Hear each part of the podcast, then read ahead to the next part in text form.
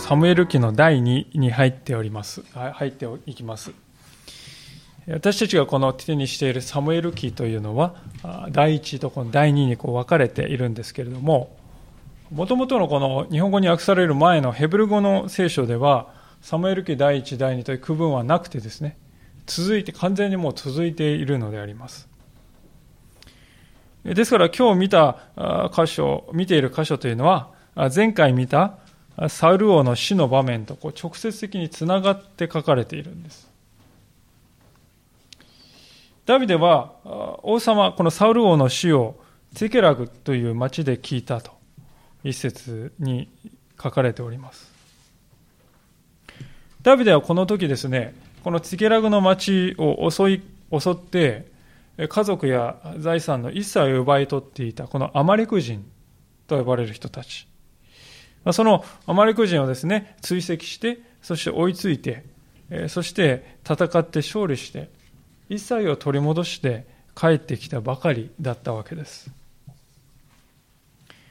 で、そのですね、背後でサウルの戦いが起こっていたわけです。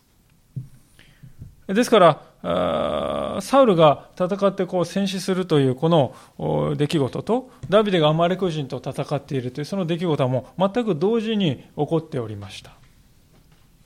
ですからダビデはですね、このチケラグからギルボア山というサウルが戦ったところはもう数百キロ離れていますから、わからないんですね。で、そこにですね、えー、からない中で一人の男が戦場からボロをまとってきたと。でその彼が告げるには、イスラエル軍は総崩れとなって、総大将も失われて壊滅的な敗北を喫したという、まあ、重苦しい知らせでありました。でとりわけ衝撃的なのは、サウルとヨナタンが戦死したという、この知らせであります。でその衝撃がどれだけ大きか大きかったかは、5節に書かれておりますように、ダビデがわざわざですね、そのお知らせをもたらした男に詳しく述べようとですね、言っている。確認をさせている。まあ、そのことからもわかると思うんです。しかし、そのダビデの問いに対して、この男が答えたその答えがですね、さらにさらに衝撃的なものでありました。6節をご覧ください。報告をもたらした若者は言。私はたまたまギルボア山にいましたが、ちょうどその時サウルは槍に持たれ、これは王様の槍ですよね。王の権威を表す槍です。これ手放せない、いつも持っている槍です。戦車と騎兵があの方に、まあ、ペリシテ軍の戦車と騎兵がですね、押し迫っていました。サウルが振り返って私を見て呼びました。私がはいと答えると、サウルは私にお前は誰だと言いましたので、私はアマレク人ですと答えますと、サウルがさあ近寄って私を殺してくれ、まだ息があるのに、ひどい痙攣が起こった。まあ、これ出血多量とですね、この外傷性のショックということで、えー、起こったんでしょうで。そこで私は近寄ってあの方を殺しました。もう倒れて生き延びることができないと分かったからです。私はその頭にあった王冠と腕についていた腕輪を取って、ここにあなた様のところに持ってまいりましたと。こう言うんですね。で今読んだ箇所をですね、読みますと、こう、前回のことを覚えていらっしゃる方、あれとこう思うんじゃないかと思うんです。すぐ前のこの第一サムエルの最後の31章に書かれていることと食い違うわけです。31節で、ごめんなさい、31章で書かれていることは、4節にありますように、サウルは自分で剣を取り、自分でその剣の上にうつ伏せに倒れて、つまり、えー、自ら命を絶った。まあ、これはすでに、えー、ひどい深手を負っておりまして、そしてまた、生きたまま捕らえられて、なぶり殺されるということを恐れたサウルのその決断であります。これが31章がですから真相なわけですが、ですから今日のこの一章で言っているこのですね男が言っていることはおそらく作り話と思います。で彼はですねあくまで王様が苦痛にもだえていたのでその苦しみから解放してさせ上げたのです。私のしたことは解放です。まあ、そういうスタンスをとっているわけですがまあ、つまり王様に良いことをしてあげたんだというわけであります。でもし王様のことを本当にこの男がですね、思っているとすれば、なぜダビデに知らせに来たのでしょうか？この人が本当に主君のことを思っているのならば、その死を嘆き、痛み、サールを丁重に葬って喪に服するはずであります。それが真の意味でサウルを思っている人が取る行動ではないでしょうか？実際、この31章を見ますと11節のところでは、ヤベシュ・ギルアデというですね、町の人々がサウル王が死んだと聞いて、そしてペリシ人の町で遺体が晒されていると聞いて、黙ってはおれない。夜に自らその強力な要塞都市であるペレシ人のところに忍び込んでいってサウルの遺体を取り戻してそしてダビに伏して丁重に葬ったということが書いてあるわけですそれが本当に王を思っている者のの姿ですところがこの人は王冠王様がですね、え、の象徴であるとこの王冠とそして腕輪をその死体から取り外してそしてダビデのところに持参するんですよね。でこの行動はですね、おそらくダビデはサウルが死んだと聞いて喜んでくれるに違いないと、そう読みがあったんだと思います。ですから、真実はですね、サウルが自決したとこを言えばいいものを、わざわざこの私めがとどめを刺したんですって言うんですよね。嘘をつく。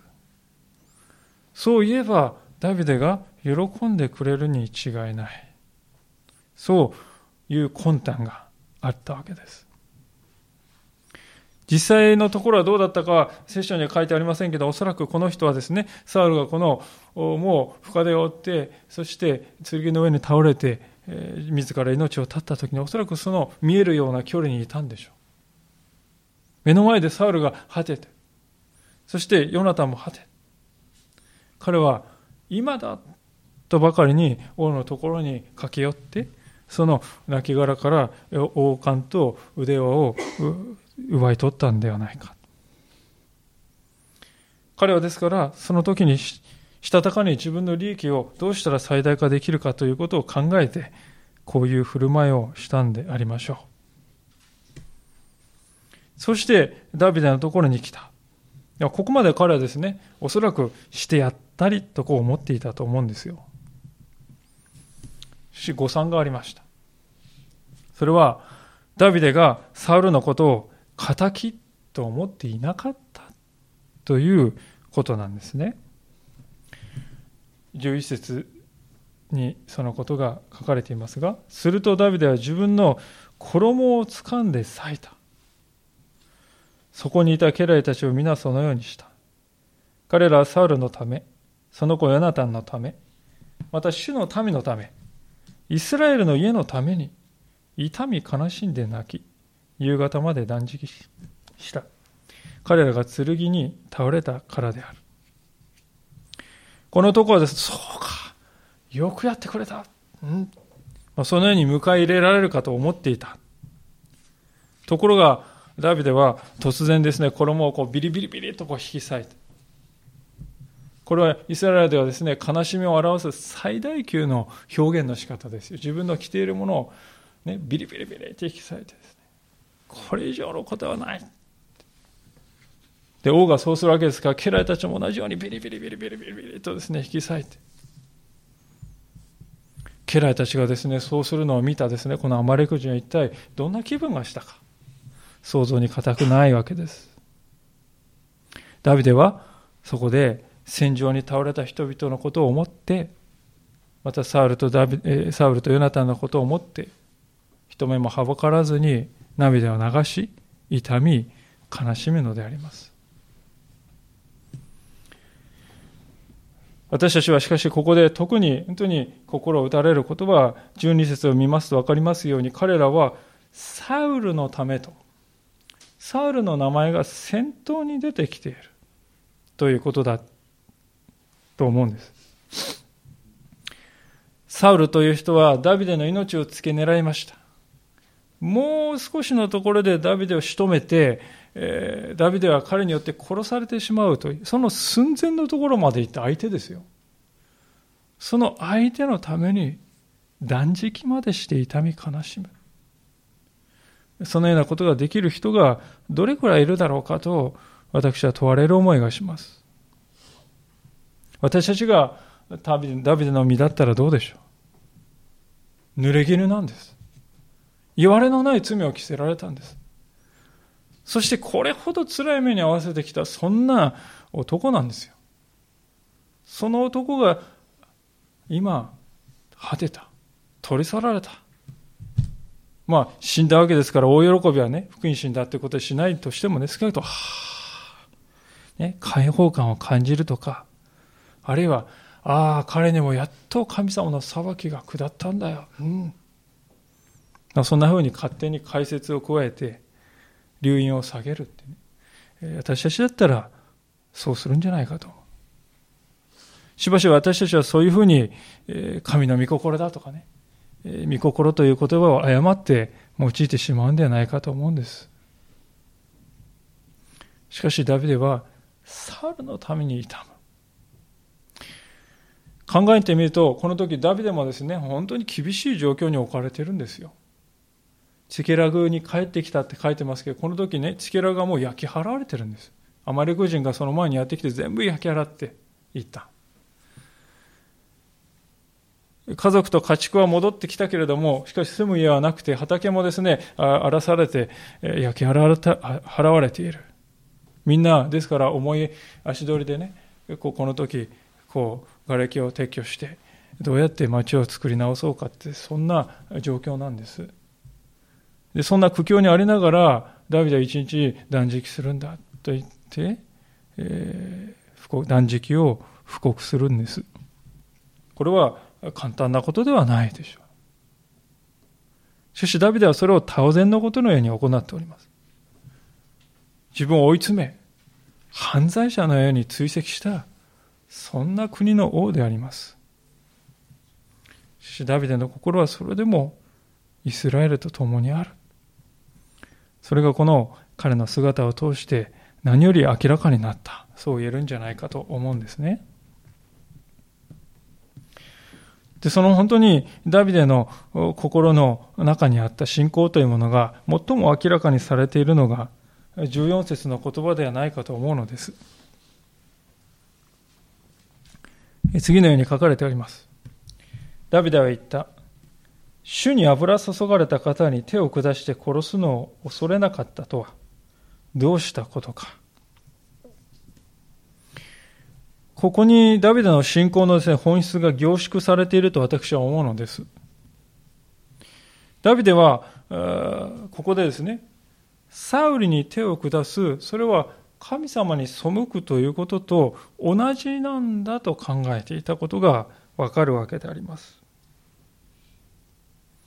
これは私たちにとってなかなかこう理解しにくいんですよね。サウルに手をかけるということはなんで神様に背くということと同じになっちゃうんだろうかと。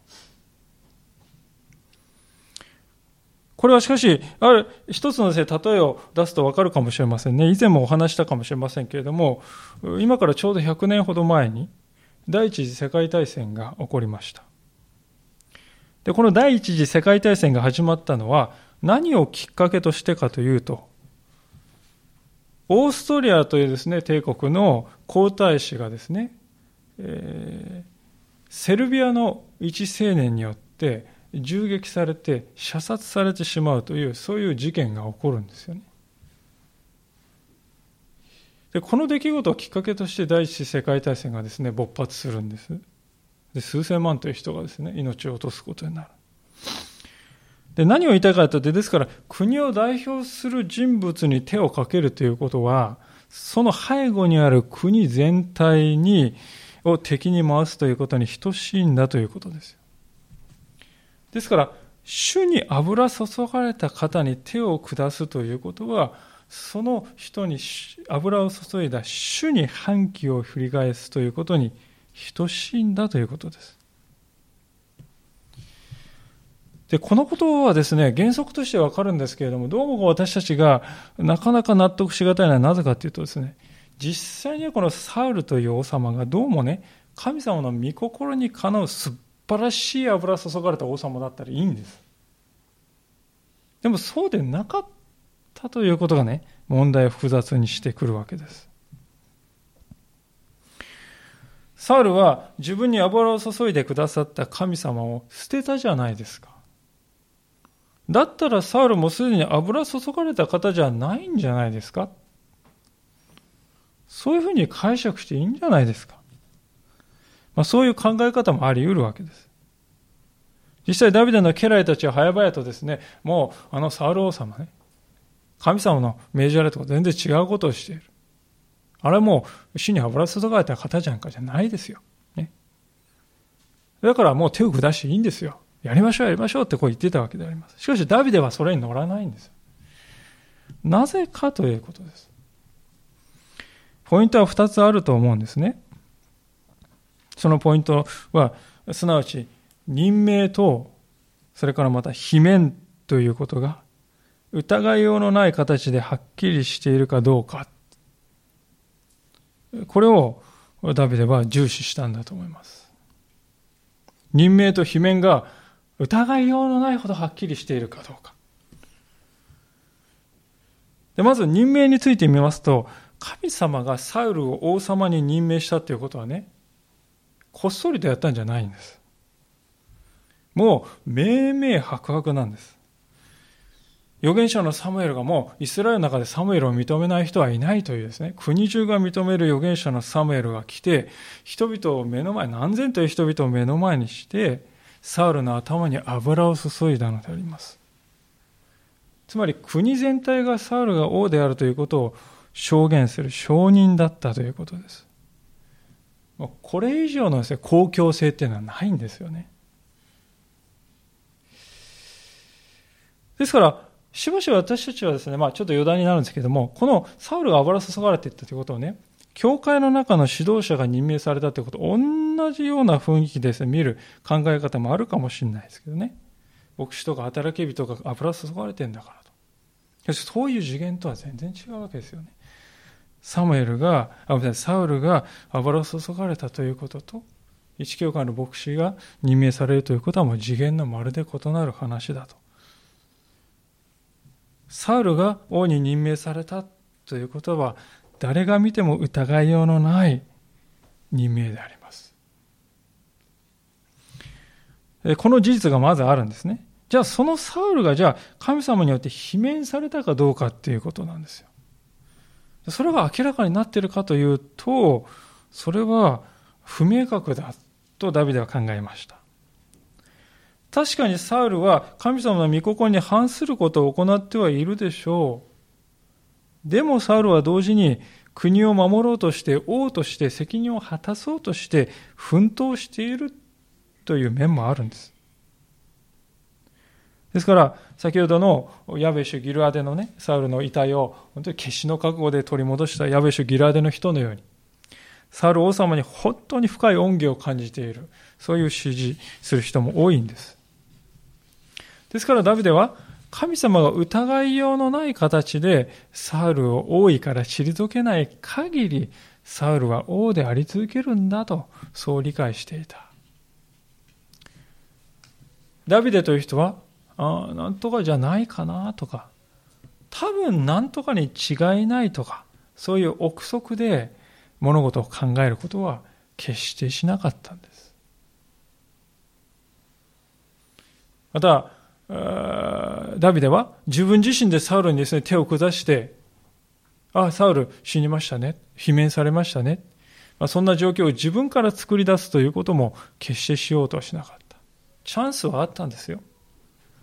洞窟の中で用を足すためにですね、丸腰のサウルが一人で真っ暗な洞窟に入ってきて、そこにダビデがたまたま隠れていた。そんなこともあった。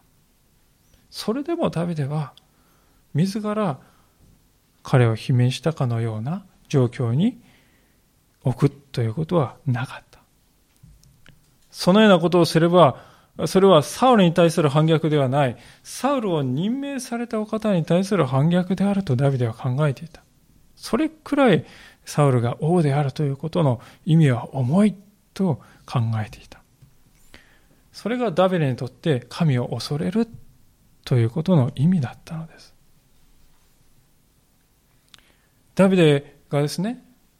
サウルを逃すってことは自分がまた狙われるかもしれないですよ。命をまたこれからずっと狙われ続くかもしれないんです。それでも手を下さないわけですよ。神を恐れるということをダビデにとってどんなものであったかということがよくわかるんではないかと思います。でそういうダビデの前にですよ、皆さん。目の前にですね、私が主に油注がれた方を手にかけて殺しましたって自分で言う、そういう男が現れたのです。ダビデがそういう悪を見過ごすことができなかったのは、ある意味当然だと思うんですね。それでダビデは16節にあるように、お前の血はお前の頭に降りかかれとこう言います。まあ、これちょっと、すごいこうギョッとする表現ですけどね。要するに言いたいことは、あなたが血を流したでしょう。あなたが流した血にあなたが負うべき全責任があるんですよと。あなたが血を流したのだからあなたがその血の種を刈り取らないといけないそういう意味なんですね。それでも私たちにとってこのダビデの処分というのは厳しいように思えるかもしれないんです。でもよくよく考えてみるとこの男の知らせっていうのはダビデにとってはですねこうある意味何て言うんでしょうか勝利と言えなくもなかったわけですよサウルはもう戦死してしまったのです。そしてサウルがかぶっていた王冠も手元に来た。腕輪も来た。ああ神様の時が来たんじゃないか。ああいよいよ私が王になる時が来たんじゃないか。このチャンスを逃さない手はない。ね。ダビデが人間的な生き方をしていた人であればね、これはもう潜在地軍の好機だよって言って、よくやってくれたって言ってですね、え、この男を取り立てて、私が王だって言ってですね、まあ、ナポレオン自分の頭に自分で王冠をかぶらせたってね、よく、そんなことはできないわけじゃないんですよね。それ材料は全部揃ってる。神様のこれ、御子これですよってね、言えなく、言おうと思えば言えるんです。でも、ダービデは全く反対のことをするんですね。彼にとって良い知らせであったはずのをもたらしたその男をですね、神様を恐れないとはどういうことかと言って裁くと。ですからダビデはこの世の中の原則に従って生きてはいなかったということです。ダビデは神様の御手に自分の運命を委ねて一切を手放した。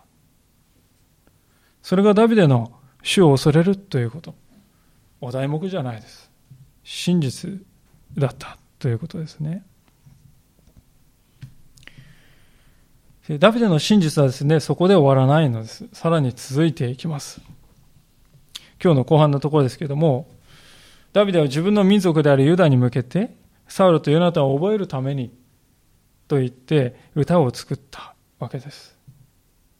ダビデという人は優れたですね、戦士でありましたけれども、優れた詩人でもありました。詩篇というですね、聖書の中で一番長い150のですね、もうね、章がある書物がありますけども、その中に78個の詩篇にダビデという名前がですね、登場します。それくらいダビデという人は死の際に恵まれていたのであります。で、ここで19節からのところで書かれている彼の詩というのは、ヤシャルの書から引用されたとこあえて書いてあります。でヤシャルの書とは何ぞやということですけども、正しいものの書っていう意味なんですが、まあ、こういう詩がですね、たくさん収められていた詩集だと思うんですが、もちろん今の時代に残っておりません。ただ、サムエル記よりも数百年前の吉脇にもですね、ヤシャルの書という名前が出てきます。ですからもう、イスラエルの中で数百年にわたって、このヤシャルの書というのは優れた詩集として知られていた。その詩集の中に、この歌の中の歌と呼ばれる、哀悼を表す歌としては最高のものとこう言われている、そういう歌が記されているんです。じゃあ、その歌の中でダビデは何を歌っているのか。見ていきたいと思うんですけども、最初に目に留まるのは嘆きであります。19節イスラエルの誉れは、お前の高きところで殺された。ああ、勇士たちは倒れた。高きところというのはサウルたちが戦ったギルボア山のことであります。勇士たちというのはサウルと息子のヨナタンのことです。ああ、勇士たちは倒れた。ああというのはヘブル語はエークっていうですね、言葉で本当に深い嘆きを表す言葉です。ダビデの深い悲しみが表面的なものではない。凝縮されて表されているように思うんです。ついでダビデは20節に入りますと、ペリシュ人のことについて言及しております。20節これをガテに告げるな。アシュケロンの巷に告げ知らせるな。ペリシュ人の娘らを喜ばせないために。割礼のない者の娘らを勝ち誇らせないために。ガテとこうアシュケロンというのはペリシュ人のですね、五大都市のですね、中核となっている中心的な都市なんです。で当然そこに住んでいるペリシテ人というのは、サウル軍を打ち破って勝利したってね、もう知ってるんです。この時点で。ですから、告げるなとか知らせるなって言われてもですね、知っているんです、すでに。ですから、ダビデは負け惜しみとかね、えー、いわゆる、えー、字面通りにですね、知らせるなという意味で言ってるんではない。そうではなくて、サウルを打ち破ったぞ、これは勝利だということが、ペリシャ人の中で喧伝されてですね、そして栄誉としてですね、語り継がれ、継がれ続けるなっていうですね、ダビデのこの願いと思いが現れた言葉ですよ。それはやがて神様がイスラエルに勝利を与えてくださるのだから。だから、この勝利、彼らのこのサウルを殺したということが勝利として語り続け、継がれるな。こう言うんですね。そうしておいてダビデは次に21節でギルボアの山々やとね、山に向かって呼びかけております。21節ギルボアの山々よ。お前たちの上に露は降りるな。雨も降るな。生贄が捧げられた野の上にも。そこでは勇士たちの盾は汚され、サウルの盾に油を油も塗られなかった。多勢に無勢であったサウルの苦境に対する共感が現れた歌です。この時に、戦争の時にですね、油をですね、盾に塗ったんですよね。それはなぜかというと、こう油が塗ってあると、こう矢がね、飛んできてもカーンってこう弾くんですよね、滑ってね。剣とかもこう、油を塗ってあれば、こうつるって滑ってですね、守るんですよ。でそのために塗るんです。でもここではサウルがですね、神様に油注がれたものと言われているのに、盾に油も塗ってない。そんな状況だった。かえってその盾は血や泥で汚されてしまった。まあ、そういう、ね、情景がありあるとサウルダビデの中に思い浮かんで、サウルが本当に陥った苦しみをダビデは表している。ですから、その場所となったギルバの山々を梅雨も雨も降るなってね、文字通りそう言ってるんじゃないですよ。でもイスラエルでは梅雨も雨も貴重なものです。水がないですから、少ないですから。そこに梅雨も雨も降りるなっていうのは、サウルが果てたその地を潤すな。その場所が記念の場所として人々の記憶に残るな。そういうダビデの願いが現れた表現です。まあ、そうしておいてダビデはいよいよですね、サウルとヨナタンの勇敢さを歌い上げていきます。22節ただ殺された者の血、勇士たちの油の他は、ヨナタンの弓は退いたことがなく、サウルの剣は虚しく帰ったことがなかった。ヨナタンは弓の名手だったようでありますが、このことはですね、この愛歌が17節であるように、18節であり、弓の歌、弓と名付けられていることからもわかります。ですから、ある意味、ヨナタンに捧げた歌と言ってもいいかもしれない。で私たちはこのサムエル記をね、ずっと読んできて、こうヨナタンって立派な人なんだ。でもサウルどうか？サウルっていう人はね、どうですかね、強いっていうよりも、こう、なんか弱々しい、不信仰な、そういう面ばかりがですね、クローズアップされがちだ。そう私たちは感じます。しかし、ダビデにとっては、そのような偏った見方をしてないんですね。ダビデは素直にサウルの勇敢さというものを認めているのです。実際サムエル記を振り返ってみます。第一サムエルを振り返ってみると、精霊に満たされたサウルが何度も何度も国の危機を救ったということが書かれている。ですから、その時のことをね、思い出して恩を感じていたヤベシュ・ギラデの人がね、まあ先ほども言いましたけど、英雄的な行動をして、サウルの遺体を取り戻そうとする。それぐらい、サウルは慕われ、敬われていた。ですから、私たちはサウルイコールダメな人っていうね、そういうステレオタイプで見ちゃうんですけれども、ダビデはそういう一面的な見方を決してしないということですよ。私たちが本当にこのところから学ばされるのは、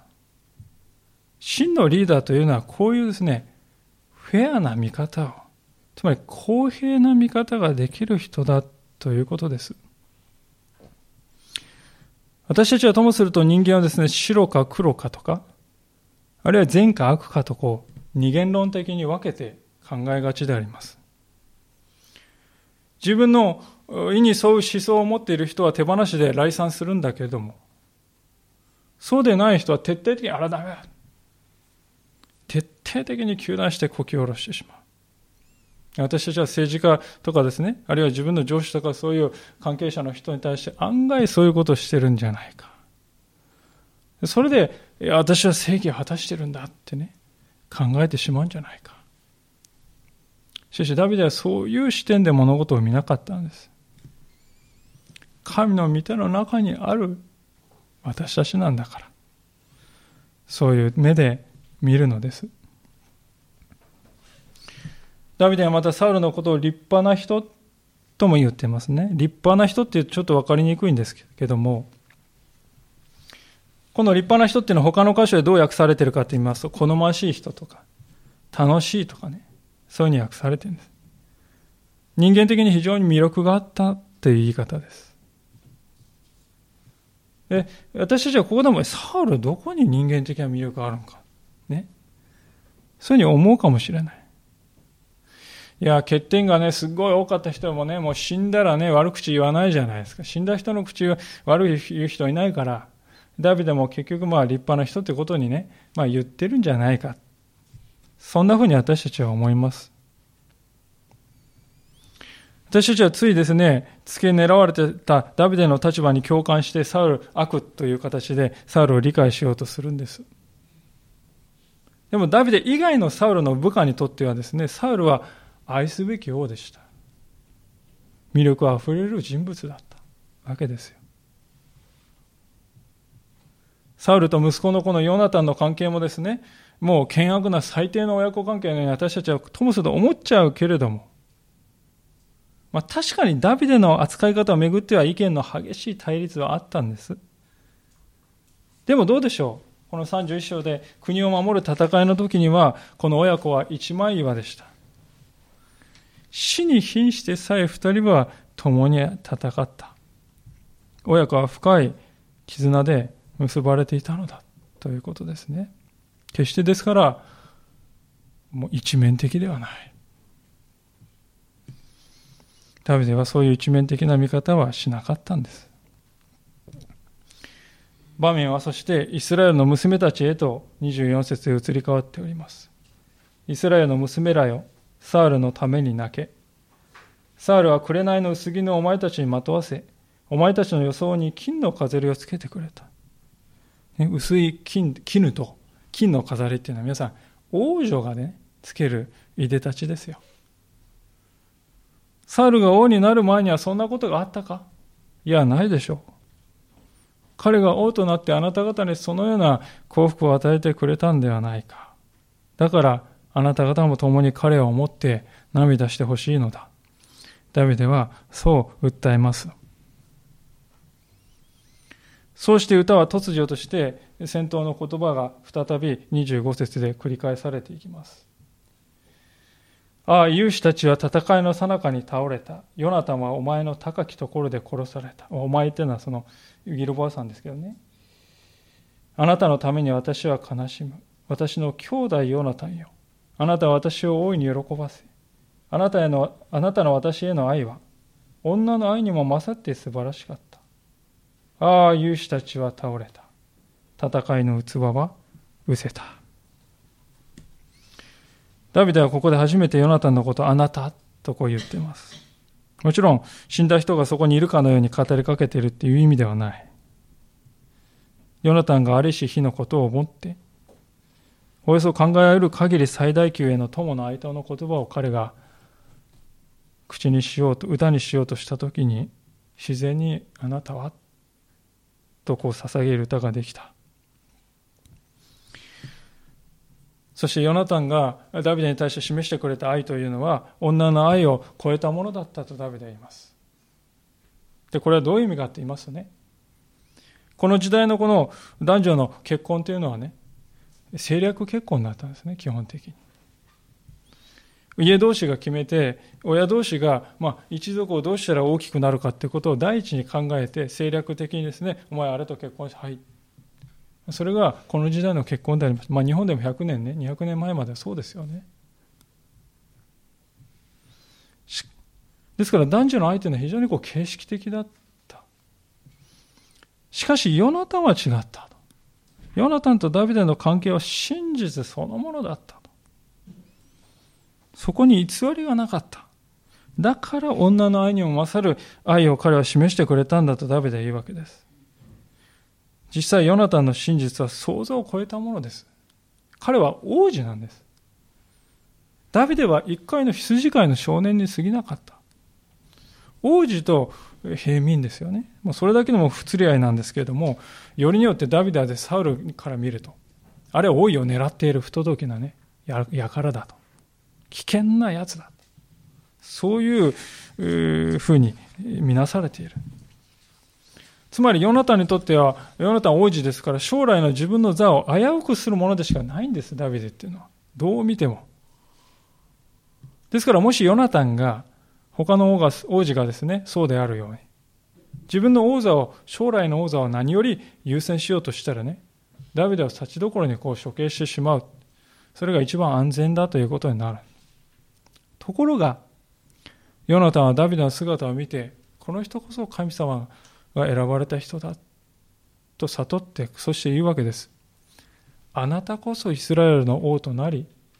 私はあなたの次に立つものとなるでしょうと。驚くほかないというのはこういうことではないでしょうか。ヨナタンにと、ヨナタンはダビデに対して何一つ自分のものを守り通そうとはしなかったんですね。ところがどうでしょう？私たちは親しい家族の間ですらですね、自分を守ろうとしてしまう。プライドやメンツを守ろうとしてしがみついてしまうんです。それとは実に対照的であります。つまり、ヨナタンの愛は全てを与える愛だ。大いさえも与える愛だということです。ある仲介者がですからその愛を次のように表現しております。ヨナタンはダビデが栄えるためには自分の利益が損なわれることを良しとした。ここにですね、聖書の語る愛の真髄があると思うんですよね。それはイエス・キリストのうちにまさに見られる愛ではないでしょうか。私たちがこの世界でついぞ味わうことのない類の愛じゃないでしょうか。イエス・キリストは十字架の上で神の子としての栄光の一を与え尽くしてくださいました。ヨナタの姿というのはそのキリストの愛をですね、彷彿とさせるものです。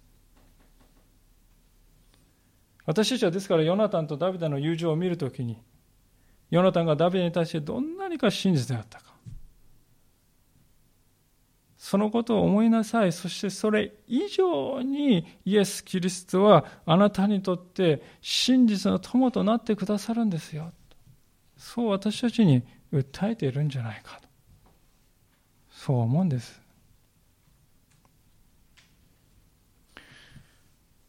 そういうわけで今日私たちはこのサウルの死の知らせを受けたダビデの姿をご一緒に見つめてまいりましたが改めて最後に一つのことに振り返って一つのことに目を留めて終わりたいと思うのでありますがそれはこのアマレク人が王冠と腕をダビデのところにもたらしたというこの事実でありますダビデはそれをですね本当に、えー、主に油注がれたものに手を下すとは何事かと言って裁いたわけですけどもしかしダビデのところに王冠と腕輪が来たという事実は変わらないんですね。これはダビデが王となるべき時が来たということを神様が示そうとしている象徴的な出来事ではなかろうかと私は思うんです。人のさまざまな要素や問題にもかかわらずそのことが確かに起こっている。一体どのようにしてそれをもたらされたのでしょうか確かなことはダビデは自分の将来に関わる一切のことを神様にお委ねしていたということです。ダビデは決して自分で手を伸ばして自分の運命をつかみ取って自分で権力を引き寄せるのだなどということは一切しなかった。かえって神様に全て委ねてしばらくの日々を忍耐した。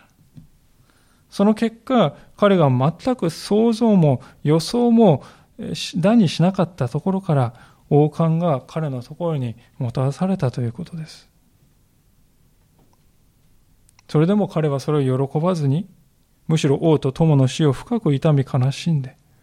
その姿を通して彼が真実であるということが国中に明かしされたわけです。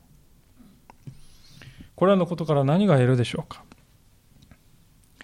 結局のところそれはダビデがどこまでも主に対して忠実あった時に主もまたダビデに対してどこまでも真実であってくださったそういうことではないでしょうか。ダビデの真実とこの神の真実というものがこう冷めるか見るとこう織物のようにこうね織り合わさっていく。そういう印象を私は抱くのであります。私たちは生きていて目の前で起こるですねいろいろな出来事にもあまりにもすぐに心が捉えられてしまう。その結果一歩下がってですね神様のこの大きな絵は何だろうかそれが見えないごくごく小さいですね隅っこの方であるですね小さなことにしか目がいかない神様の大きなこの絵というのは一朝一夕で、え、完成するものではないんです人間が愚かだからですよね。ある仲介者がこんなことを言っております。イスラエルの王は自分を王と宣言することはできない。ただ人々が彼を受け入れて初めて王となれるのだ。イスラエルのは自分で自分を王だと宣言することはできない。ただ人々が彼を受け入れて初めて王となれるのだ。とこう言っています。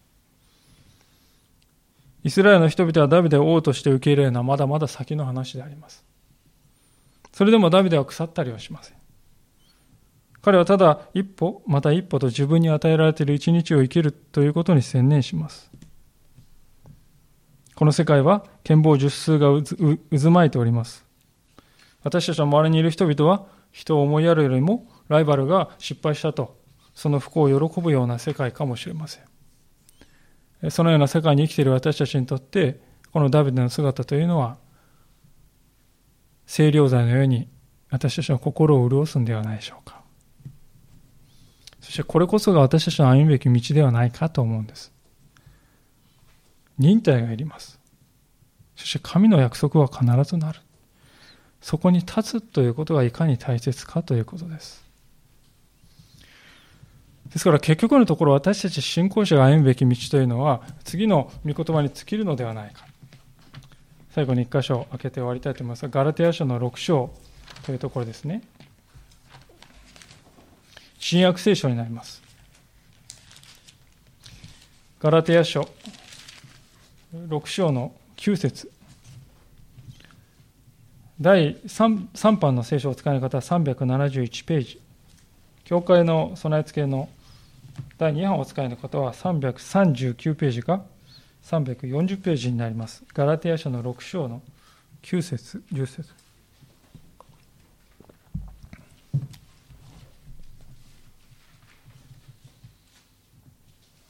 第2版で339ページから340ページです。お読みします。ガラテヤ6章の9節善を行うのに相手はいけません。失望せずにいれば、時期が来て刈り取ることになります。ですから私たちは機会のあるたびに、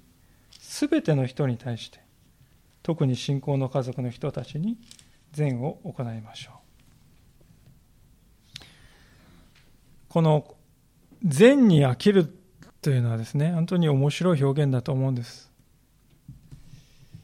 私たちが飽きるというのはどういう時なんでしょうか。まあ、一言で言いますと、ある物事が平凡でつまらなく感じる。その時に飽きるんです。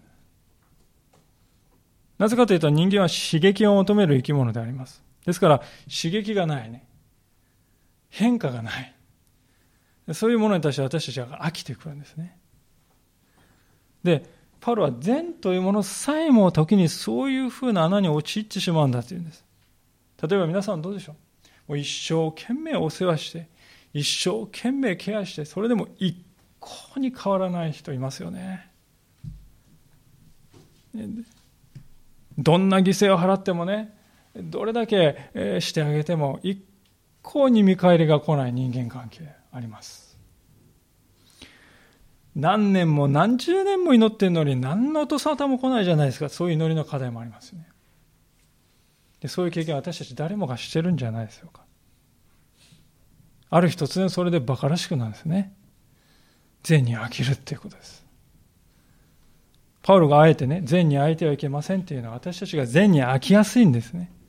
私たちにとって現実的な危険なんです。でも、私たちはダビデの姿を見るときに、私は申し上げたい。善というものは悪者ではないと。善に会えた瞬間にですね、善は善でなくなるんだということです。善に悪ということはね、もう少しで完成しようとしている家家にね、自分で火をつけるような、そんな行為だと言ってもいいかもしれません。善に悪というのは。あともう少しで完成しようとしている家があるのに、それが見えなくて、もう開いたって、やめた。火をつけて終わらせる。私たちは確かに人々の間で生きておりますから、時に自分自身の愚かさに幻滅したり、あるいは人のね、愚かさに振り回されたり、そんなね、経験をいたします。でも心配しなくてよい。神様はそういう中においても、神であり続けてくださる。この方の計画は揺るがないんです。この方の計画は必ずなるんです。ダビデの姿を見るときに私たちはその思いを本当に強くいたします。だからこそ私たちは痛む時には心から痛み嘆く時には心から嘆き裁くべき時には心から裁きそして称賛すべき時には心から真実に称賛する。それでいいんだということです。でそうするときに私たちは善に開かない歩みができるようになるということであります。共にこの種の前に真実に歩んでいきたい。